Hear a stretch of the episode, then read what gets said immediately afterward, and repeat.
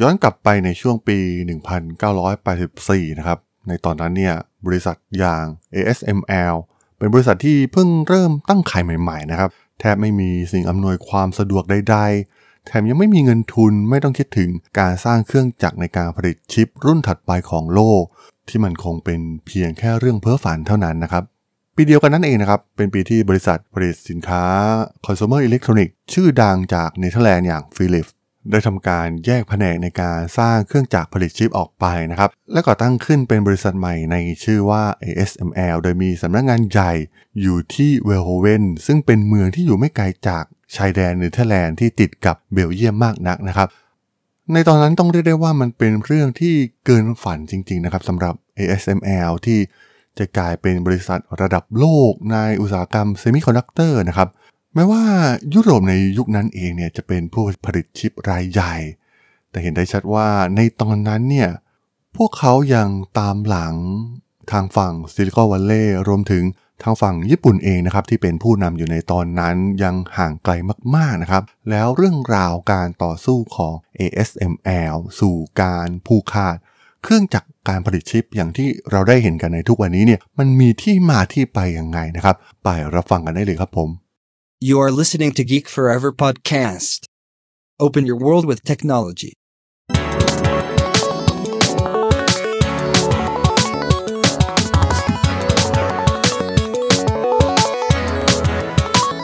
This is Geek Story.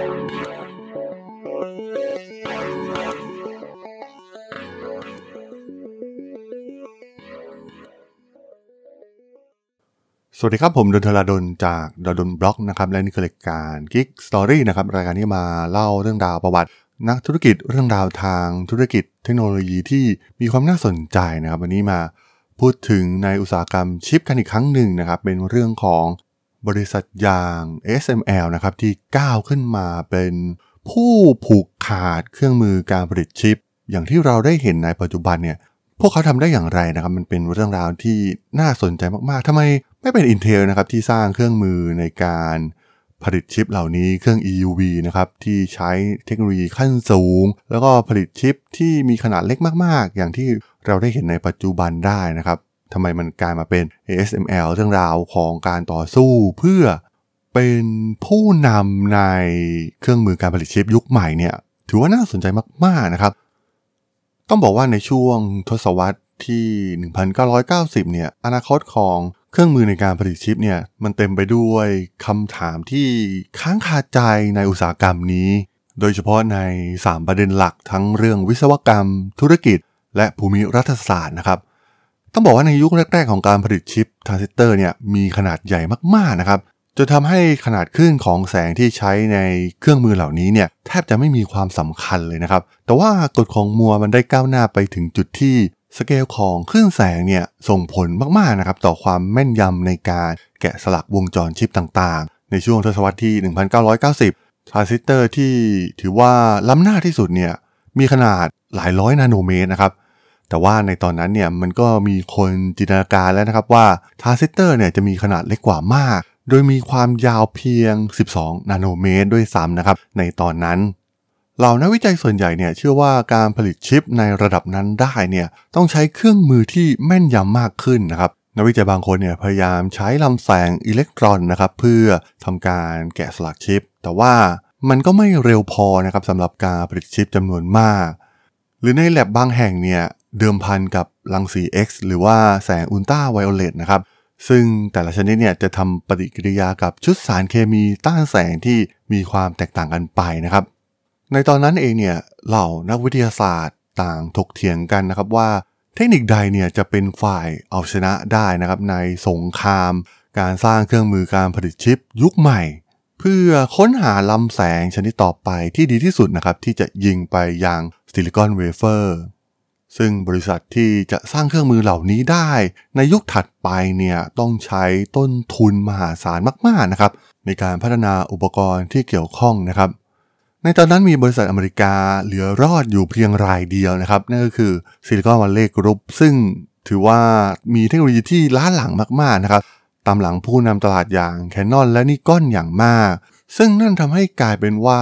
คู่แข่งที่แท้จริงเพียงรายเดียวของผู้นำในตลาดในยุคนั้นอย่าง Canon และ Nikon นั่นก็คือบริษัทอย่าง ASML นะครับ ซึ่งเป็นบริษัท ขนาดเล็กของเนเธอร์แลนด์ที่กำลังเติบโตขึ้นมานะครับโดยเป็นหน่วยงานหนึ่งที่แยกตัวออกมาจากบริษัท Philips ซึ่งเป็นบริษัทอิเล็กทรอนิกส์ชั้นนำของประเทศเนเธอร์แลนด์นะครับ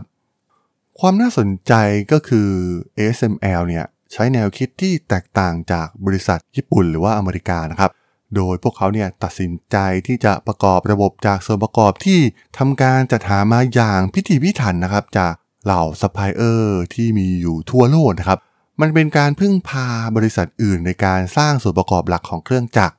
แต่ดูเหมือนว่าแนวคิดดังกล่าวเนี่ยมันเต็มไปด้วยความเสี่ยงมากมายนะครับ แต่ทาง ASML เนี่ยเรียนรู้ที่จะจัดการกับมันนะครับ ในขณะที่เหล่าคู่แข่งนะครับ โดยเฉพาะจากญี่ปุ่นเองทั้ง Canon และ Nikon เนี่ยพยายามที่จะสร้างทุกอย่างภายในบริษัทของตนเอง ASML เนี่ยสามารถซื้อส่วนประกอบที่ดีที่สุดในตลาดได้นะครับ และเมื่อพวกเขาเริ่มมุ่งเน้นไปที่การพัฒนาเครื่อง EUV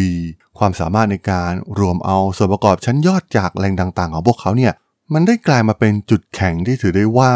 เป็นสิ่งที่เด็ดที่สุดของพวกเขาเลยก็ว่าได้ตำแหน่งที่ตั้งทางภูมิศาสตร์เนี่ยก็เป็นเรื่องสำคัญมากๆนะครับ เพราะว่าในช่วงทศวรรษที่ 1980 และ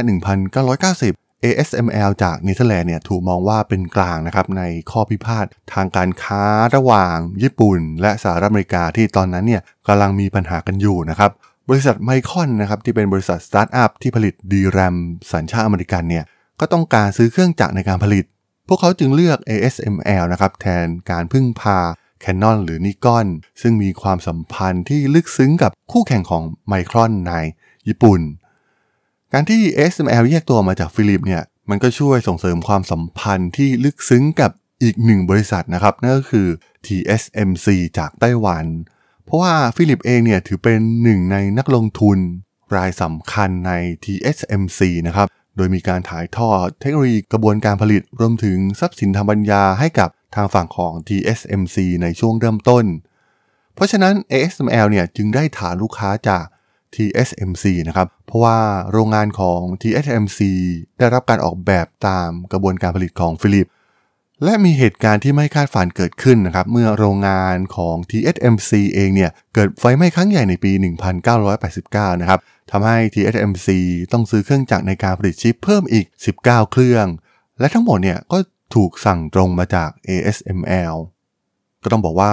ทั้ง ASML และ TSMC เนี่ย เริ่มต้นจากการเป็นบริษัทเล็กๆนะครับที่แทบไม่มีใครสนใจในอุตสาหกรรมการผลิตชิปในช่วงแรกๆ แต่พวกเขาก็เติบโตไปด้วยกันนะครับแล้วก็สร้างความร่วมมือกันอย่างแข็งขัน ฝั่งอเมริกาเองเนี่ย Andy Grove กำลังเตรียมที่จะอนุมัติการลงทุนใหญ่ครั้งแรกของ Intel ในการวิจัยเครื่องมืออย่าง EUV เช่นเดียวกับที่ ASML กำลังทำอยู่ โดยในช่วงปี 1992 ถึง 1996 Intel เองเนี่ยก็ได้สร้างความร่วมมือกับห้องปฏิบัติการหลายแห่งนะครับ ที่ดำเนินการโดยกระทรวงพลังงานของสหรัฐอเมริกา ซึ่งพวกเขาเนี่ยมีความเชี่ยวชาญที่จำเป็นต่อการสร้างเครื่อง EUV นะครับ แต่ดูเหมือนมันจะเป็นการลงทุนที่ไม่คุ้มค่านะครับ เพราะว่าเหล่าห้องวิจัยของอเมริกาเนี่ยมีความเชี่ยวชาญในการสร้างต้นแบบระบบ EUV แต่พวกเขาเนี่ยมุ่งเน้นไปที่เรื่องของวิทยาศาสตร์มากกว่านะครับ ไม่ใช่การผลิตให้ได้จำนวนมากๆ ในสเกลอุตสาหกรรม เป้าหมายของ Intel เนี่ยคือการสร้างสิ่งใหม่ๆนะครับไม่ใช่แค่การวัดผลการทดลองทางวิทยาศาสตร์ทำให้ Intel ต้องค้นหาบริษัทที่สามารถผลิตเครื่อง EUV ในปริมาณมากๆ ซึ่งเมื่อเหลียวมองไปยังบริษัทในอเมริกาเนี่ยก็แทบจะไม่มีบริษัทใดทำได้เลยในตอนนั้น บริษัทที่สามารถสร้างเครื่องมือเหล่านี้ที่ใหญ่ที่สุดที่เหลืออยู่ในอเมริกาก็คือ Silicon Valley Group ซึ่งถือได้ว่าล้าหลังมากๆนะครับในด้านเทคโนโลยี รัฐบาลสหรัฐเองเนี่ยก็ยังคงอ่อนไหวนะครับจากสงครามทางการค้าในช่วงปี 1980 กับญี่ปุ่น จึงไม่ต้องการให้นิกอนและแคนนอนเนี่ยเข้ามามีส่วนร่วมนะครับแม้ว่านิกอนเองเนี่ยก็ไม่ได้คิดว่าเทคโนโลยีอย่าง EUV เนี่ยมันจะใช้งานได้จริงก็ตามนะครับ มันทำให้ ASML เป็นบริษัทเดียวที่เหลืออยู่ ที่จะช่วยเหลือ Intel ได้ในตอนนั้น แต่แน่นอนนะครับว่าแนวคิดในการให้บริษัทต่างชาติเข้าถึงงานวิจัยที่ถือได้ว่า ทันสมัยที่สุดนะครับ จากห้องทดลองระดับชาติของอเมริกาเนี่ยทำให้เกิดความกังวลขึ้นในวอชิงตันนะครับสถานการณ์ในตอนนั้นเนี่ยยังไม่มีการประยุกต์ใช้มันเพื่อใช้ในแวดวงทหารแต่อย่างใด และยังไม่ชัดเจนนะครับว่าเครื่อง EUV เนี่ยมันจะใช้งานได้จริง แต่เหล่านักการเมืองอเมริกันก็มองว่า ASML และรัฐบาลเนเธอร์แลนด์เนี่ยถือว่าเป็นพันธมิตรที่น่าเชื่อถือได้นะครับ สิ่งสำคัญกว่าสำหรับเหล่านักการเมืองชาวอเมริกันก็คือ ผลกระทบต่อการสร้างงานนะครับ ไม่ใช่ปัญหาเรื่องภูมิรัฐศาสตร์ใดอย่างใด รัฐบาลสหรัฐเนี่ยได้กำหนดให้ ASML สร้างโรงงานในสหรัฐ เพื่อผลิตชิ้นส่วนสำหรับสร้างเครื่อง EUV และว่าจ้างพนักงานชาวอเมริกันนะครับ แต่อย่างไรก็ตามนะครับ การวิจัยและพัฒนาหลักของ ASML เนี่ยส่วนใหญ่เกิดขึ้นในประเทศเนเธอร์แลนด์ เมื่อถูกปิดกั้นไม่ให้ทำการวิจัยในห้องแลบแห่งชาติของสหรัฐนะครับ ทางนิกอนและแคนนอนก็ได้ตัดสินใจที่จะไม่สร้างเครื่องมือ EUV ของตนเองอีกต่อไป ปล่อยให้ ASML เป็นผู้ผลิตเพียงรายเดียวในโลก ในขณะเดียวกันนะครับ ในปี 2001 ทาง ASML เนี่ยได้เข้าซื้อกิจการของ Silicon Valley Group นะครับ ซึ่งเป็นบริษัทผลิตเครื่องจักรในการผลิตชิปแห่งสุดท้ายของอเมริกา แต่ตอนนั้นเนี่ยมันก็มีคำถามเกิดขึ้นอีกครั้งว่าดีลครั้งนี้เนี่ย มันเหมาะสมหรือไม่นะครับ และจะส่งผลต่อเรื่องความมั่นคงของอเมริกาหรือไม่ ภายในองค์กรอย่างดาป้าและกระทรวงกลาโหมของสหรัฐเนี่ยซึ่งให้ทุนกับอุตสาหกรรมนี้มาอย่างยาวนาน เจ้าหน้าที่บางคนเนี่ยได้มีการคัดค้านดีลดังกล่าวนี้นะครับ สภาคองเกรสเองเนี่ยก็แสดงความกังวลเช่นเดียวกัน โดยมีวุฒิสมาชิก 3 คนเนี่ยได้เขียนจดหมายถึงประธานาธิบดีจอร์จ W. บุชนะครับว่า ASML เนี่ยจะครอบครองเทคโนโลยี EUV ทั้งหมดของรัฐบาลสหรัฐ แต่ฝั่งของ Intel เองเนี่ยก็ได้ออกมาโต้แย้งเรื่องดังกล่าวนะครับว่า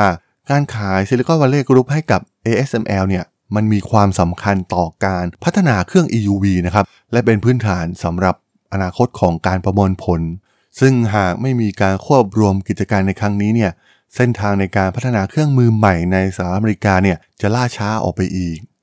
ดังนั้นเครื่อง EUV ยุคถัดไปเนี่ยจึงได้ถูกประกอบในต่างประเทศเป็นส่วนใหญ่นะครับแม้ว่าส่วนประกอบบางอย่างเนี่ยจะยังคงสร้างขึ้นในโรงงานใน Connecticut ก็ตาม รวมถึงเครือข่ายทางวิทยาศาสตร์ที่ผลิตเครื่อง EUV เนี่ยมีอยู่ทั่วทุกมุมโลกนะครับ โดยมีการรวบรวมนักวิทยาศาสตร์จากประเทศต่างๆ ทั้งอเมริกา ญี่ปุ่น สโลวีเนีย และกรีซนะครับเข้ามาร่วมกันพัฒนา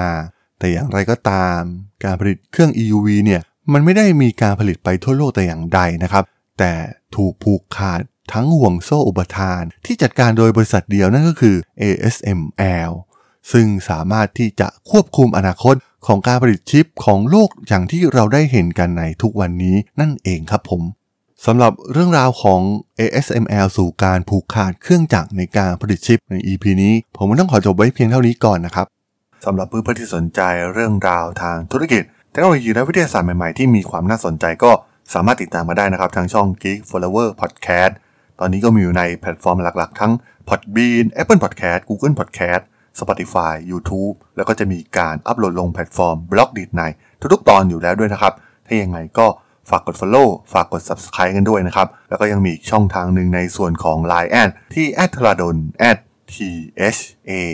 r a d h o l สามารถแอดเข้ามาพูดคุยกันได้นะครับ ผมก็จะส่งสาระดีๆพอดแคสต์ดีๆ ให้ท่านเป็นประจำอยู่แล้วด้วยนะครับ ถ้าอย่างไงก็ฝากติดตามทางช่องทางต่างๆ กันด้วยนะครับสำหรับใน EP นี้เนี่ยผมต้องขอลากันไปก่อนนะครับ เจอกันใหม่ใน EP หน้านะครับผม สวัสดีครับ